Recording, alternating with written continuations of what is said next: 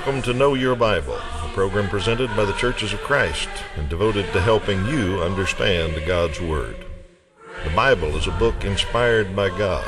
and It contains answers to your questions. The Bible reveals Jesus and explains His sacrifice. It contains God's plan for the family and timeless principles of parenting. Also has the truth about life and death. The Bible contains great financial advice and also answers questions of morality. Join us as we look for answers to your questions and help you know your Bible. Good morning. Welcome to Know Your Bible. We're glad you're back with us this week as we try to find some answers to your questions and study the Bible with you, and hopefully we'll all know our Bible a little bit better. Uh, that's what this program does is takes your questions, uh, you and the viewing audience. There's a phone number and a website at the bottom of the screen. You can use those anytime to get in touch with us and let us know what you'd like us to talk about. Uh, we handle any kind of questions specifically about the Bible, and we get a lot of questions about life and things that are happening in the news, and people just wonder what the Bible has to say about those kind of things. And we're happy to try to find an answer for you. So hopefully that'll help you know your Bible a little bit better. That's the purpose of this program. So give us a call or log on anytime. Let me introduce my partner here, Toby Levering. Good morning, Toby. Hi, Steve. Glad you're back and ready to go here. We've got uh, lots of good questions saved up we're going to try to get to today, but we always give our viewing audience one first. Here's today's trivia question Who prepared the way? For Jesus. One man was sent to uh, prepare the way for Jesus, and we'll give you his name at the end of the program. See if you and your family know that one. Toby, looks like you drew number one today, so you can start us off. I did indeed. A person wants to know how many days did it take Noah to build the ark? And the answer to that is the Bible doesn't say exactly. We can look at a couple of verses in the account found in Genesis. Uh, those verses will not be on the screen, but Genesis chapter 5, verse 32 tells us that Noah was 500 years old uh, when uh, he began, uh, when he was first called by God. And then we know that he was 600 years old when he entered the ark.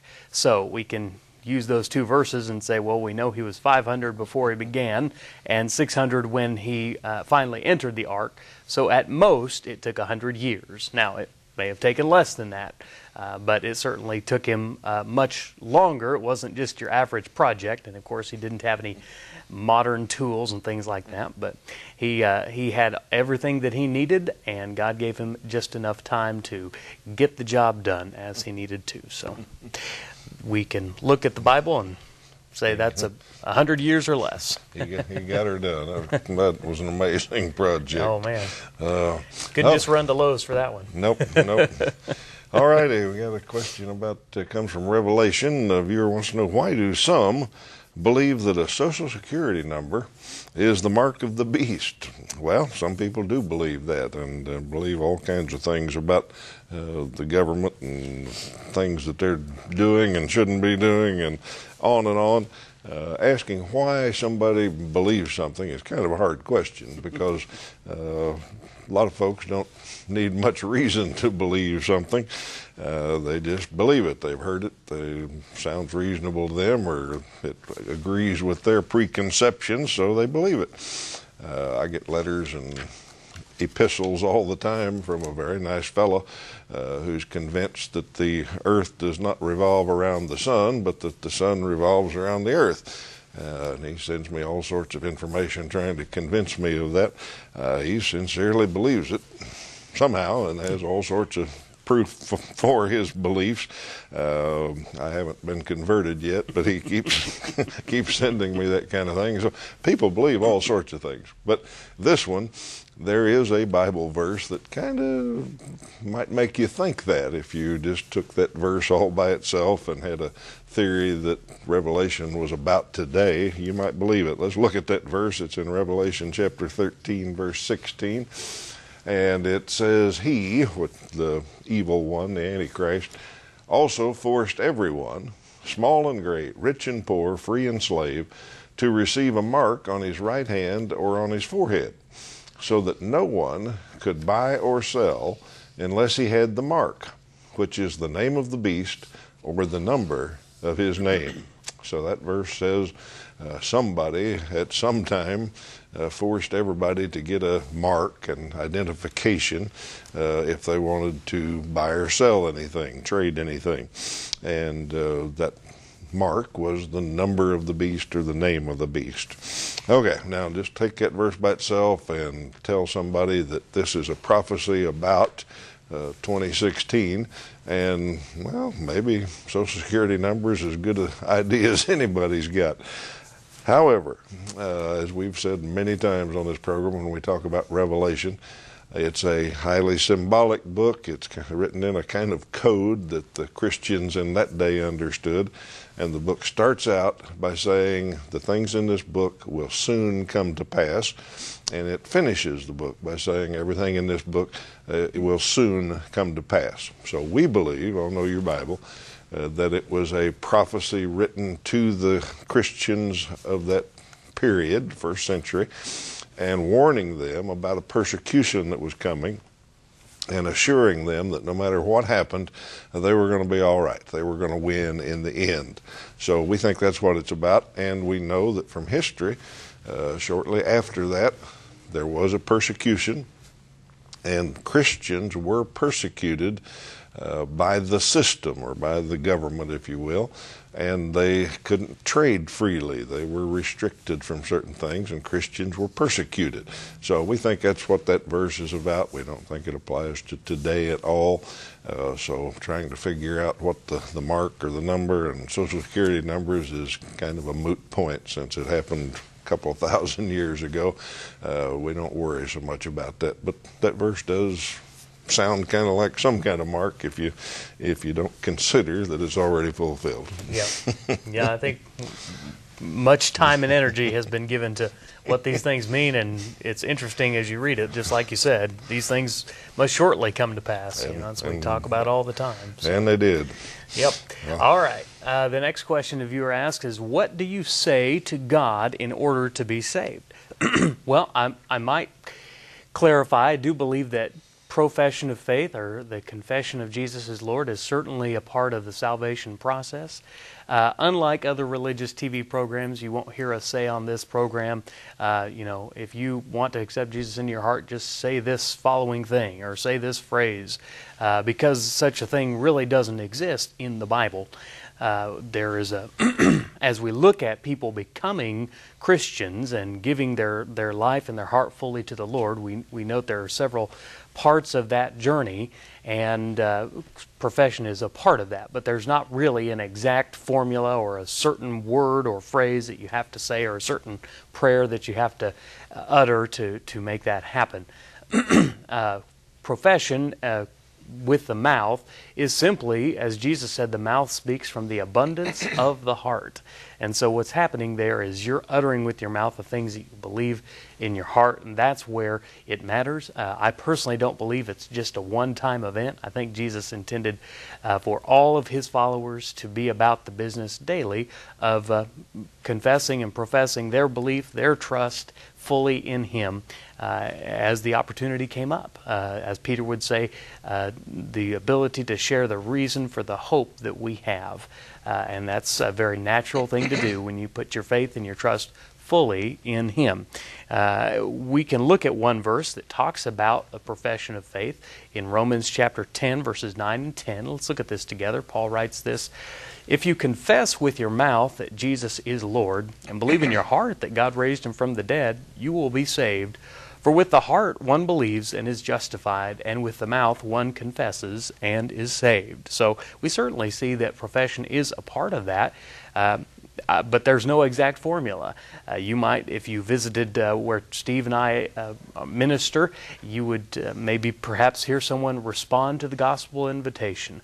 And as a part of that process, we would simply ask them, Do you believe that Jesus is Lord? And they might just simply say yes.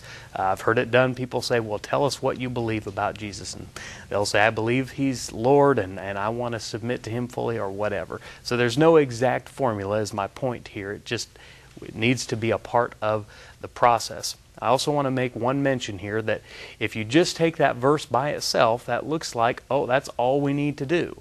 And Romans 10 9 and 10 is certainly applicable, but we also don't want to forget that uh, its confession of faith is just as important as um, repenting of sin and being buried with Him in baptism. Uh, those are all important parts of the process, too. So it's not just one verse and that's all you have to do and that's it. Uh, if you want to know more about that, sign up for the Bible correspondence course, and you can learn about uh, what you need to do to become a Christian. So I hope that verse helps you and, and that the scripture helps you understand the process of salvation. Okay, thank you, Toby. And since you mentioned the correspondence course, I'll go ahead and tell them a little bit more about that. Of course, if they've watched very long, they know that we do advocate home Bible study, and we've got some free materials that we're happy to send anybody that wants to study the Bible in their own home. Uh, we provide it, like I said, absolutely free of charge. There's uh, uh, no uh, can't even think of the word, but there's no obligation. That's yeah. that's the word. Uh, if you want to try this, uh, just give us a call on the number on the screen or log in and say you'd like to try that free course. And what we'll do is we'll send you a les- first lesson of this set that you see on the screen. It's kind of our introductory course and introduces you to the Bible and uh, just gives you a good broad overview of it. Uh, it, in fact, it starts with two very basic lessons. The first lesson is about the Old Testament, and the second one's about the New Testament. And so, obviously, it's a broad overview. If this little pamphlet can uh, study the whole Old Testament, it doesn't give you a whole lot of detail, but helps you understand who wrote it and when and why and what it's about, kind of the timeline of it and then the second lesson's about the New Testament. You learn the same thing about it. And that kind of grounds you in the foundational knowledge you need, and then it gives you some other lessons in that uh, series that help you understand your Bible a little bit better. And then we've got more advanced courses that go on from there. So we're happy to provide those. I've been doing it for all the years we've been on, and thousands of people have taken us up on it and learned a lot about the Bible. So, phone number, website at the bottom of the screen. Uh, use one of those and let us know you'd like that course, and hopefully you'll know your Bible a little bit better after you've studied for a while with Know Your Bible study tools. All right, uh, interesting question. Viewer wants to know about other religions and says, What does the Bible say about the different types of religions? And why are others so different from Christian beliefs? Well, there are a lot of different religions in the world, and people believe in uh, different things and uh, different higher powers or gods, or uh, some of them are nature centered, and uh, all kinds of beliefs that man has. And I think that proves the existence of a creator, of a divine being, uh, because we all have that within us. We all want to uh, recognize that somebody, something, somehow made us. Uh, as far as what the Bible says about other religions, the Old Testament mentions a few specifically, uh, other gods, uh, Baal and Asherah, and certain names like that of pagan gods that people worshiped. Uh, and it just says, you know, stay away from them, don't have anything to do with that. Jehovah is the one true God and worship Him. So the Old Testament talks a little bit about a specific religions. The New Testament really doesn't. Uh, doesn't mention other beliefs because most of them came after the New Testament was written. Uh, but what the New Testament does talk about is false teaching. It talks about denying the one true God and making something else God having some other God, having some other belief system. Uh, read Romans 1 if you want to see the process of how that happens uh, when men deny the one true God and try to come up with something else. Uh, that's the ultimate other religion is denying that God exists or denying that Jesus is the Son of God. Uh, as far as why those are all so different, uh, all the other religions of the world, why they're so different from Christianity is because they're from man. Man came up with them. Uh, God came up with Christianity, if you want to talk about it that way. Uh, he uh, rules this world. He created us. He understands everything about how everything came to be and how we function. Uh, and his religion is perfect, therefore. It has everything that He created and how it works. If a man comes up with it, what man does is makes it man centered. Uh, we see it from our point of view, and we figure, okay, this is the way I can please whatever kind of God I've dreamed up, uh, which basically boils down this is how I can please myself, because that's usually who we put in there as God. Uh, when a human tries to explain this world without understanding all of it, the only thing he can do is come at it from our limited human perspective. So that's what men do when they come up with religions. If you do this, if you pray this many times a day at this hour and this hour and this hour, and if you do this and that and the other, then you're pleasing. Well, that's the way man thinks about it. Uh, God talks about giving us a free gift of salvation. He talks about Jesus dying for. I mean, it's all different. So that's why they're different. Man created all the other religions.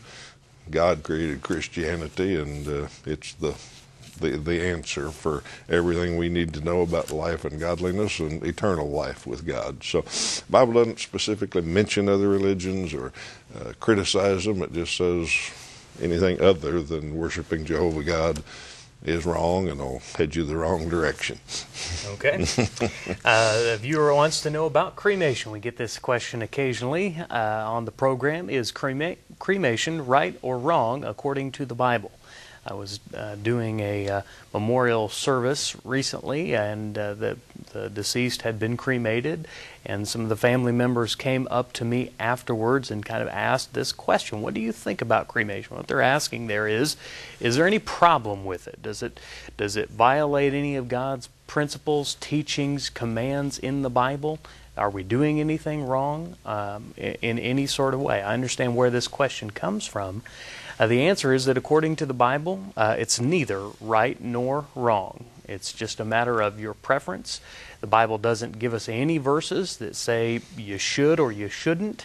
Uh, it gives us a few sparse examples of bodies having been burned, but nothing that gives us any inclination as to that God has a specific uh, desire that we do or don't do that.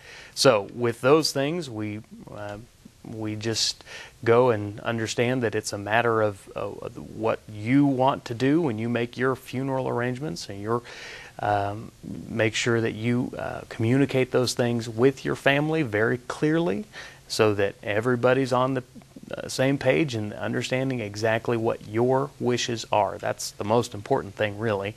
Um, in terms of the Bible, though, it just has uh, nothing to say. Uh, it doesn't affect any part of the resurrection. And when Jesus returns, uh, all cremation does is reduce, in a matter of seconds, uh, what the natural process may take several decades or many, many years to do. It just reduces it to ashes.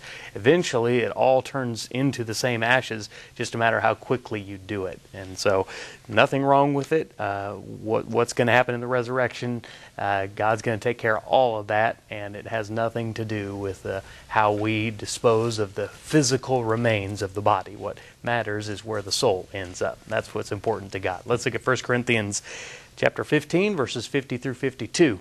I tell you this, brothers, uh, flesh and blood cannot inherit the kingdom of God, nor does the perishable inherit the imperishable. Behold, I tell you a mystery. We shall not all uh, shall not all sleep, but we shall all be changed in a moment, in the twinkling of an eye, at the last trumpet. For the trumpet will sound, and the dead will be raised imperishable, and we shall be changed. And this is the important part to understand that when Jesus returns and when the great resurrection uh, finally happens of the dead in Christ, um, the, the, whatever form we're in, He's going to change us into the spiritual form. And uh, what what happened or what state the physical body is in makes no difference. So talk to your families and let them know, and you get to decide. Good advice. All right, question about the Ten Commandments, and we get lots of questions about the Ten Commandments. Uh, viewer says, if we are no longer under the Ten Commandments, well, how do you explain James saying, if you love God, you will keep his commandments?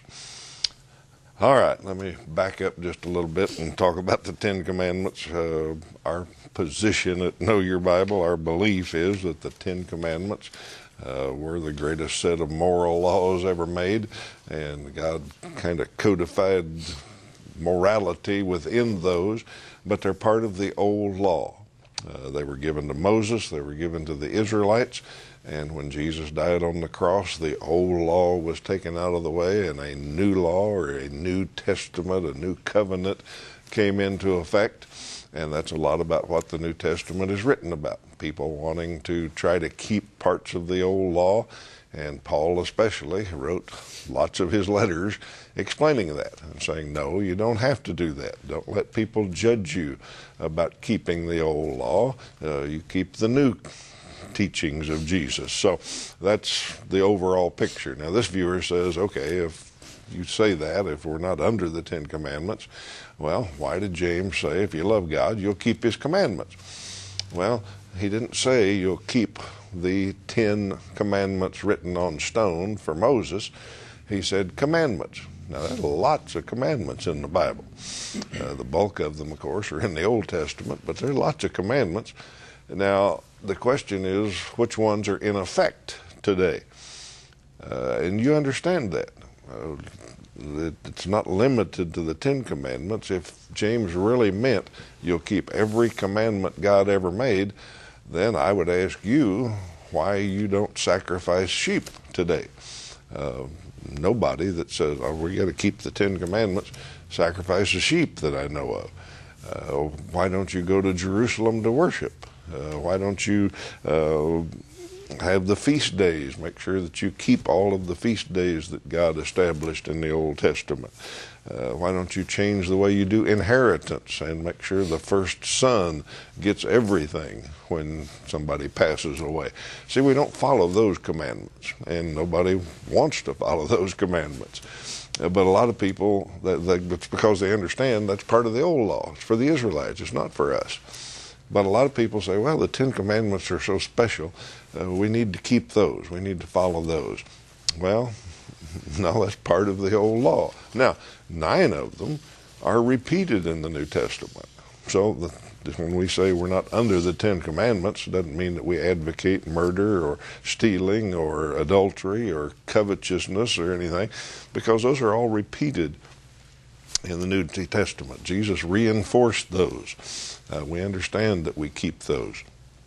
But as far as the Ten Commandments, uh, that's part of the old law. We don't follow. We uh, respect them, uh, revere them.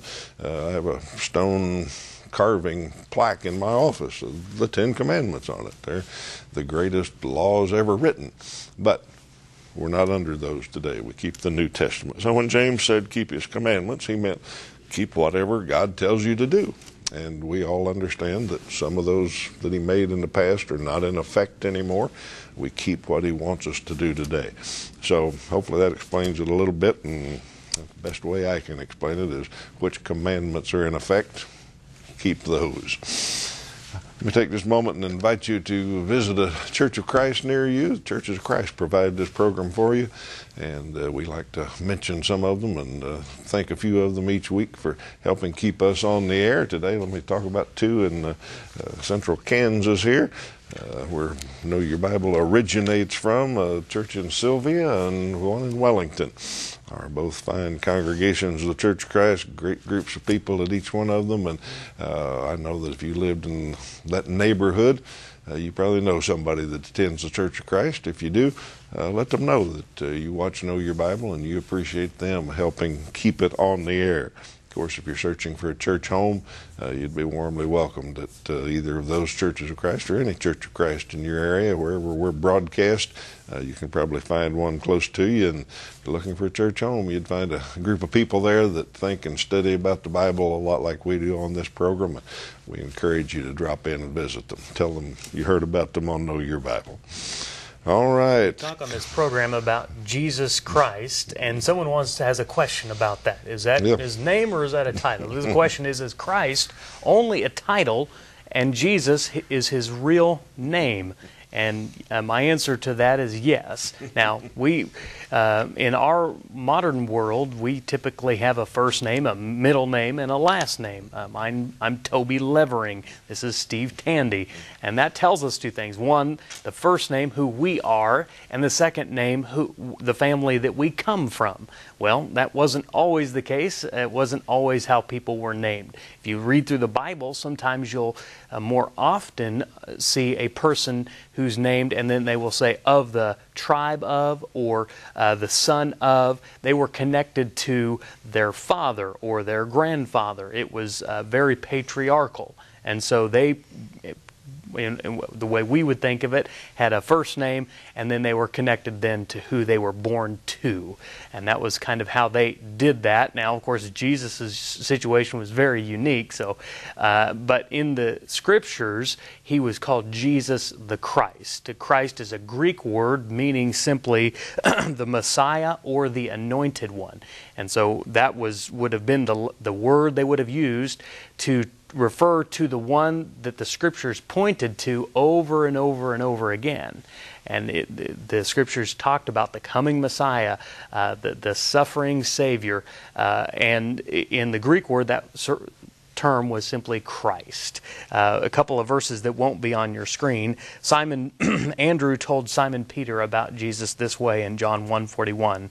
The first thing Andrew did was to find his brother Simon and tell him, "We have found the Messiah." And then in parentheses John puts, "That is the Christ." And he brought him to Jesus. The woman at the well said this about to Jesus she said uh, in John 4:25, the woman said, "I know that the Messiah, parentheses called Christ, is coming. When he comes, he will explain everything to us." And then at the end of John's book, he says to his audience, These are written that you may believe that Jesus is the Christ, the Son of God, that by believing you have life on his name. So Jesus is his name and Christ is the title. Let's look at Acts 2:36 together. Let all the house of Israel therefore know for certain that God made him both Lord and Christ, this Jesus whom you crucified. So you are correct, and that's what the scriptures say. All right, Toby, that, that verse you put up there is one of my favorite. I always imagine what the crowd mm-hmm. thought when he said that. Yeah, how they it's reacted. kind of a jaw-dropping moment. Yeah, because they they knew that Jehovah was Lord. Yeah. He was the one, and they'd been looking for the Messiah for right. thousands of years. And Peter stood up and said, "Jesus, who you just killed, yep. is both Lord and Christ. Yep. I mean, that had to, and they reacted that way. They sure. said, "What do we do?" Yep. Yeah, exactly we've right. killed him. So, a great verse. Okay, well, let's, we're out of time for questions, but let's make sure we get our trivia question answered here. Who prepared the way for Jesus? I imagine we got about 100% on this one. Uh, John the Baptist, or John the Baptizer, was the one who was specifically sent uh, to prepare the way and tell people they better repent and get ready because the kingdom was coming. So, John was the one that prepared the way and explained who the Messiah was to people if they listen. We're glad you've been with us today. We're out of time, but we invite you to be back next week.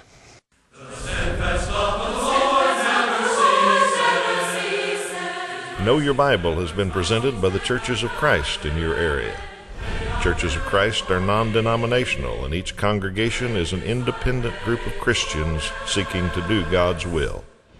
Our goal is simple New Testament Christianity. We follow the Bible as our only guide. Contact us with any questions, and we encourage you to visit a Church of Christ near you.